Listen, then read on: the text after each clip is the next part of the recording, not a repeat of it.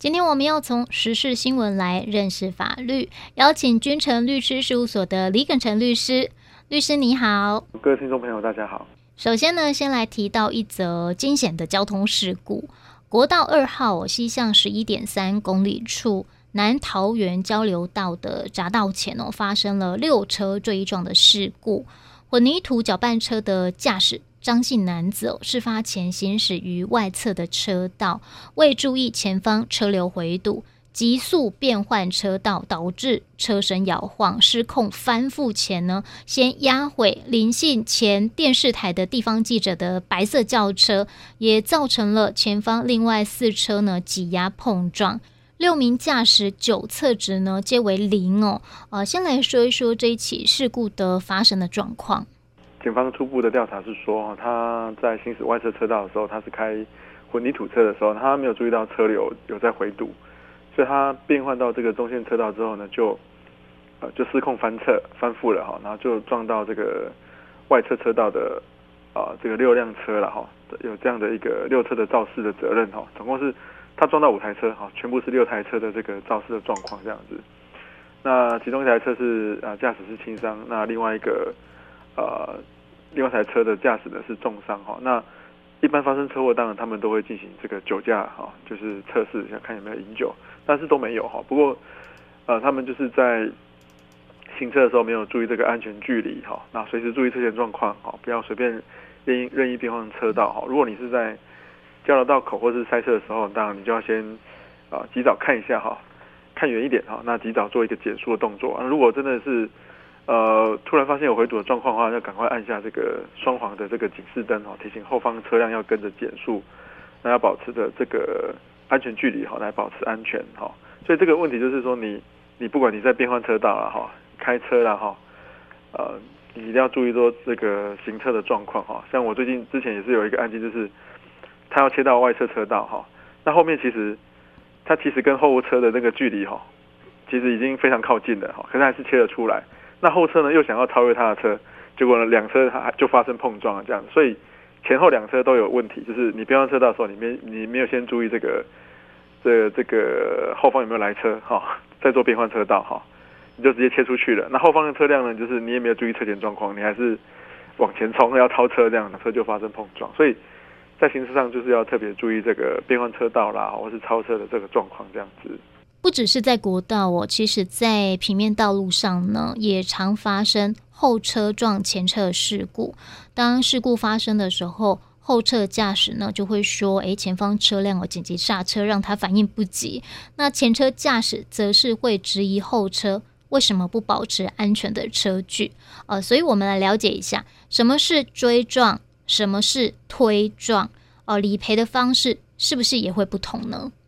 其实这个追撞或推撞哦，比较常出现在就是我们民间啊的民众的呃的一个说法啦哈，或者但是这个其实比较常见是在呃保险他们在看这个车辆的事故的一个状况，那其实法律上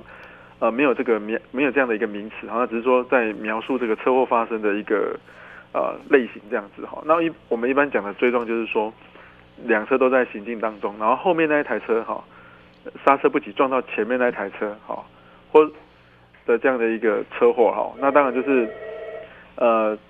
赔偿部分当然就是第一辆车就是会有第二辆车的这个第三的这个责任险，如果他有保那个其他的保险哈，那当然由他的这个责任险来做这个赔偿哈，是这样的一个方式的哈。那推撞就是说哈，车辆在一个一辆车是停止的状态底下，比如说停红绿灯哈，然后后方的车辆呢就直接撞到你哈，你说啊这就叫推撞了，就是。那推撞的话，当然照着就是在后面那辆车嘛，因为前面那辆车它可能在停停等的状态哈，停止的状态，所以呃责任呢就是啊基本上就是后车好后车来做最后的这个赔偿的责任这样子哈，所以大概是会影响到你这个责任的一个分配这样子。基本上哦，不管是追撞还是推撞，后方驾驶似乎都是责任比较大，所以这个也告诉我们，行车应该要保持安全距离。好，另外呢，我们再来谈一起停车的纠纷。在台南呢，有一名男子他控诉说，呃，自己要把车哦停在七楼，却被诊所的医师来驱赶，哎，说他不是病患不能停。但是呢，这名男子他不服气，认为说，哎，骑楼大家都可以停，那双方就直接杠上，互呛要报警哦。但是到底能不能停，这个警方呢也给出了答案，只要骑楼有画设绿色的整齐线，就能开放民众来停车。哎，先来了解一下警方怎么样说的。嗯，其实这个好像也是我们一般民众的那个疑虑。骑摩托车有时候觉得，哎，也是路边好像也没有那个机车停车格。那有时候你会看到人家那个骑楼下面也画这个线哦，那停进去好像会影响到人家做生意啊。跟他你可是你又找不到停车位，那到底可不可以停？就有这个题。对，那其实我们呃台南市这边的话，就是呃。这个当地的派出所所长其实有表示哈，你只要有画这个绿色哈线哈，这个这个就是可以让民众去做这个停车的哈。那当你停车还是要你还是要保持这个骑楼畅通，你不能让这个人都不能通过了哈，你不能整个停到店家前面去哈，那不行。那当然前面的这个人行道当然是不能停的哈。那如果你有违停的话，当然最终可以处罚这个一千两百块的这个罚款了哈。所以这个要特别注意一下这样子。一般骑楼骑楼当然就是，实际上是算公共空间呐，哈，所以就是，呃，你如果不希望人家停，当 然你可以，你你当然可以跟民众劝导，但是你也不能强制说他不能停，因为就是可以，如果画这个绿线的话，基本上是可以停的啦，嘿。像很多住户就会认为说，骑楼就是我家。其实不对哦，呃，骑楼它算是公共的空间，那店家没有强制力，只能够劝说。当然，停车的人也应该要有一些这个停车的道德哦，留一点通道来方便住户啊，或者是呃店家可以进出。对，因为其实其实骑楼，因为其实其实因为现在有的时候有的人有的人认为说骑楼是他的嘛，所以他整辆，譬如说他是汽车哦，他自己的汽车，整辆车当然是停到。把自己的骑楼给停满嘛，哦，那其实没那那个行人的话，可能都没办法走嘛，都只能走在马路上啊，或者说有人会设一个那个屏风啊、隔间啊，哈，就是整个把骑楼给封住，行人又就没办法走路，你只能走到路路马路上面去了这样。其实这个可能都会有一些啊违规的问题啦，哈。所以现在警方都会取缔这样子的骑楼路霸，呃，其实为了行人的安全。骑楼应该要留一些空间，让行人可以行走。呃，那想要来请问一下李耿成律师哦，如果说他没有划线的骑楼，可以停车吗？嗯，基本上还是要看每个县市的公告了哈。那我们台南市政府它其实有说哈，就是汽车是绝对不能停放在骑楼哈，那机车是有条件开放哈，所以原则上就是呃，汽车是不行，那机车原则上是如果画刚刚讲画绿线的话，就是可以。可以去停你的这个机车啊，哈，是这样的一个状况，这样子，大原则是这样子。其实好像每一个县市哦都有骑楼停车的规定，而如果说到外地骑乘租赁的机车啊，要停车的时候，可能就要多注意一下了。接下来呢，我们要来谈一例家暴的案例哦，呃，这个案例呢很特别，是一起家暴诈欺。台南有一位阿嬷哦，去年发现自己的账户内的存款短少，他就赶快报案。那警方一查，发现盗走阿嬷存款的人，诶，竟然是他刚满十八岁的杨姓金孙哦。呃，杨男利用暑假的两个月，分三十次盗走了一百零七万元。到案后声称这个是创业的基金，未来呢不想要当啃老族，阿嬷一定支持他创业。呃，但是阿嬷她大义灭亲，坚持要提告哦。像这个案子，法官怎么说呢？我想阿嬷应该是非常的痛心，才会觉得说给他一个啊呃，一个教训，他学习到说，哎，这个是说真的，这个是会有法律责任的哈。所以他啊，这个阿嬷就是真的是。觉得很生气又难过了哈，所以他提的刑事告诉我，还提告了民事赔偿。你还是要负这个责任，你还是要赔钱，你还是要负起这个样的一个责任啊！都已经长那么大了哈。那台南地院认为说哈，因为他们有这个亲属关系哈，所以啊也是有我们家暴法的一个规范哈。那当然用所谓的这个家暴诈欺罪哈。那其实我们没有一个独立的所谓的家暴诈欺罪，但只是说家庭暴力防治法把这个定义为说这个是啊。家庭的这个啊暴力犯罪了哈，这这个定义哈，所以有有人俗称叫做这个家暴诈欺了哈。家暴诈欺就是说我们彼此之间是有这个亲属关系哈，家庭成员的关系哈，那有这个经济上的这个骚扰或是不法侵害行为哈，这个也是算家暴哈。所以基本上呢，它就符合我们这个家庭暴力的犯罪的规定哈，那又符合这个诈欺罪的规定，所以就把它叫做这个啊家庭啊家暴诈欺了哈。那为什么这个是诈欺呢？就是他偷拿提款卡哈，你会觉得哎，偷拿阿嬷的钱，怎么会变不是窃盗，怎么会变诈欺嘛哈？其实他是拿阿嬷偷阿阿嬷的提款卡哈，去提款机领钱哈。那我们刑法的规定哈，就是。就有点像是你不是阿嬷，你不能用这个提款卡嘛？哦，那你用这个提款卡好像骗了机器了哈，所以我们刑法 把这个把这种就是这种行为哈叫做诈欺罪，这样你骗了提款，你骗了提款机哈，是这个诈欺罪是这样子。没有欺骗人，但是欺骗机器也是诈欺。对对对，如果说阿妈有一笔现金放在家里，然后你偷拿走，那是窃盗罪这样子。今天是拿偷拿阿妈的提款卡。家暴其实不只是身体上面的施暴，也包括。精神上还有经济上的，对，所以其实有时候哈，这个家庭间的哈，就家庭间纠纷，蛮常遇到一些金钱，好像遗产的这种这个纠纷嘛哈。那其实如果说真的是呃不堪其扰的话哈，真的有一些不不堪其扰状况的话哈，其实都可以可能可以去申请这个家暴令啊，因为家暴令啊，其实它管的管。管得蛮广的啦，而且也蛮容易就成立了。这样，如果真的有这样很持续性的这种不法侵害的这个状况的话，其实是可以考虑申请家暴令的这样子。那家庭暴力防治法保护的对象就是家庭成员，还包括情侣。情侣，然后是住在一起的家长哦，家长家属的关系，只要同居关系的也算。曾经曾经有同居关系的也可以哈。那如果没有同居关系，但是你们是有亲密关系的哈，这个是比如说像男女朋友或是同性伴侣哈。那这个也是，如果有这个暴力行为的话，哈，也是可以申请这个保护令。啊，暴力行为当然不限于说啊，直接的这个这个肢体的冲突，哈，那个精神上哈，或是我们像这个案例是经济上哈，偷拿人家的钱哈，都有可能会符合这个，因为他也偷拿了，盗刷了大概嗯，偷拿阿妈提款卡去刷了大概去领钱领个三十几次哈，有这个持续性的状态哈，或者是说有小朋友他目睹了家庭暴力哈，就是目睹家暴的呃哈。这个都可以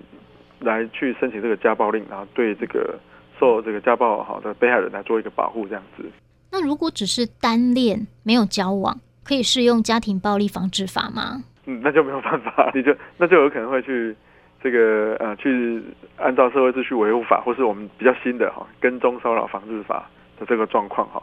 那个你没有无故无缘无故的哈去有人去跟踪你啦，或或是去骚扰你哈啊去。用这个法律来去做处罚，这样子。刚刚提到的是一起家暴诈欺，接下来呢谈到的这起案例呢，就是几乎可以说是虐童的案例喽。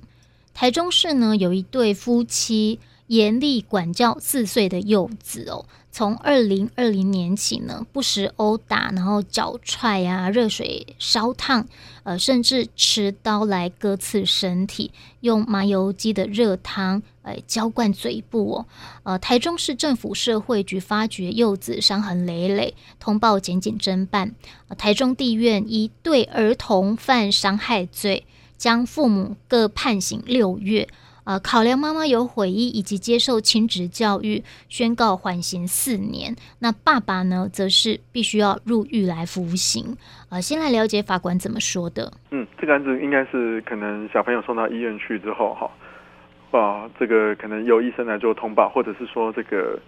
呃社会局有发现说，哎，小孩子怎么有受这么严重的伤哈，然后就是按照法律来提出这个这个告诉哈，然后让检察官去调查。那检察官。调查之后，有可能是这个妈妈哈，这个就是啊认错，然后把这个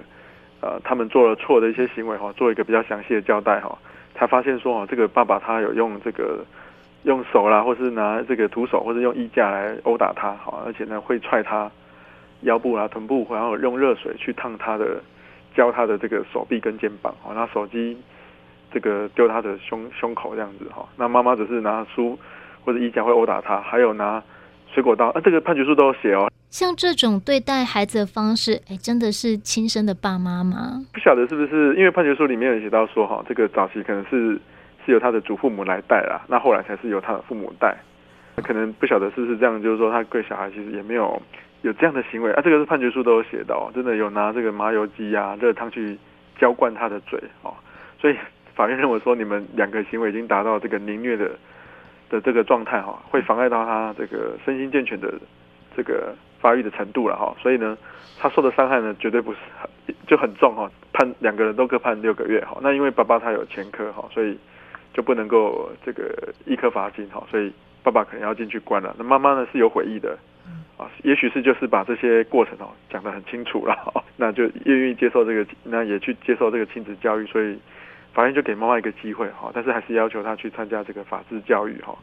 要提供这个八十小时的劳务这样子，对，所以所以其实有时候社会局会会做这个啊强制安置哈，甚至有时候会跟会停止爸妈会跟法院申请说哈，这两个不适合当他的爸妈，是他的亲权这样，供阿妈来做这个他的监护人，保护这个小朋友啊，或者说对小朋友做暂时的安置这样子，再看日后由谁他当他的监护人这样。那这对父母是妨害幼童发育罪来判刑，什么是妨害幼童发育罪呢？就是我们对小孩子的那个照顾的观念啊，哈，其实也还没有说很很很，可能还是把小孩子当成自己的的财物，所以要怎么样就怎么样。这个条文呢，其实呃，有时候你查了一下案例，其实也不是说很少嘞，有时候还蛮多，就是像这种对小朋友这样的一个虐待。那当然有时候可能是呃，有些父母有一些特殊的状况也都有了哈。那这个条文它就是在规定说哈，你对未满十八岁的人哈，你有凌虐或是有其他会妨碍他身心健康发展或是发育的哈，最终可以判五年的有期徒刑哈的这样一个处罚规定哈。那所谓的凌虐就是说你用一些啊非人道的待遇，不管是殴打他，或是不给他吃饭啊，或是生病了不让他去看医生，这个都有可能符合这个这个犯罪的哈。那我们这个案件他其实是四岁的小朋友哈，所以他的其实身体骨骼都还算很脆弱，没有发育完全嘛哈，所以你。这两个父母就是反复的去殴打他，或是拿东西去丢他哈，或是甚至拿刀去划伤他哈，或热水浇他哈。这个法院认为说这个就很严重了哈，所以是符合这个凌虐的这个要件的这样子做这样的一个判决。如果你觉得你不会教哈，那其实我们像以我们台南市的话哈，我们有这个呃这个家庭教育的一个单位可以去询问他。有一些可以就是包包括一些亲子教育啦哈，怎么管小孩啦，不是去找警察啦，你去找这个单位，然后他们可能会有一些啊亲子的资源哈，或是说哎，教你怎么去啊跟小孩子去做互动这样子，爸爸妈妈应该要什么样的观念跟方法这样子，或许会对这个啊这你要管你所谓管教小朋友来讲的话，或许会比较好一点。现在有进入了少子化的年代，没有想到还会有像这样子的案例出现。刚刚李耿成律师也提供了很好的建议，如果有教养上面的问题，其实呢都可以找家庭教育中心来询问，啊、才可以让孩子身心健康的成长。今天呢，就谢谢君诚律师事务所的李耿成律师带我们透过新闻案例来认识法律。谢谢大家。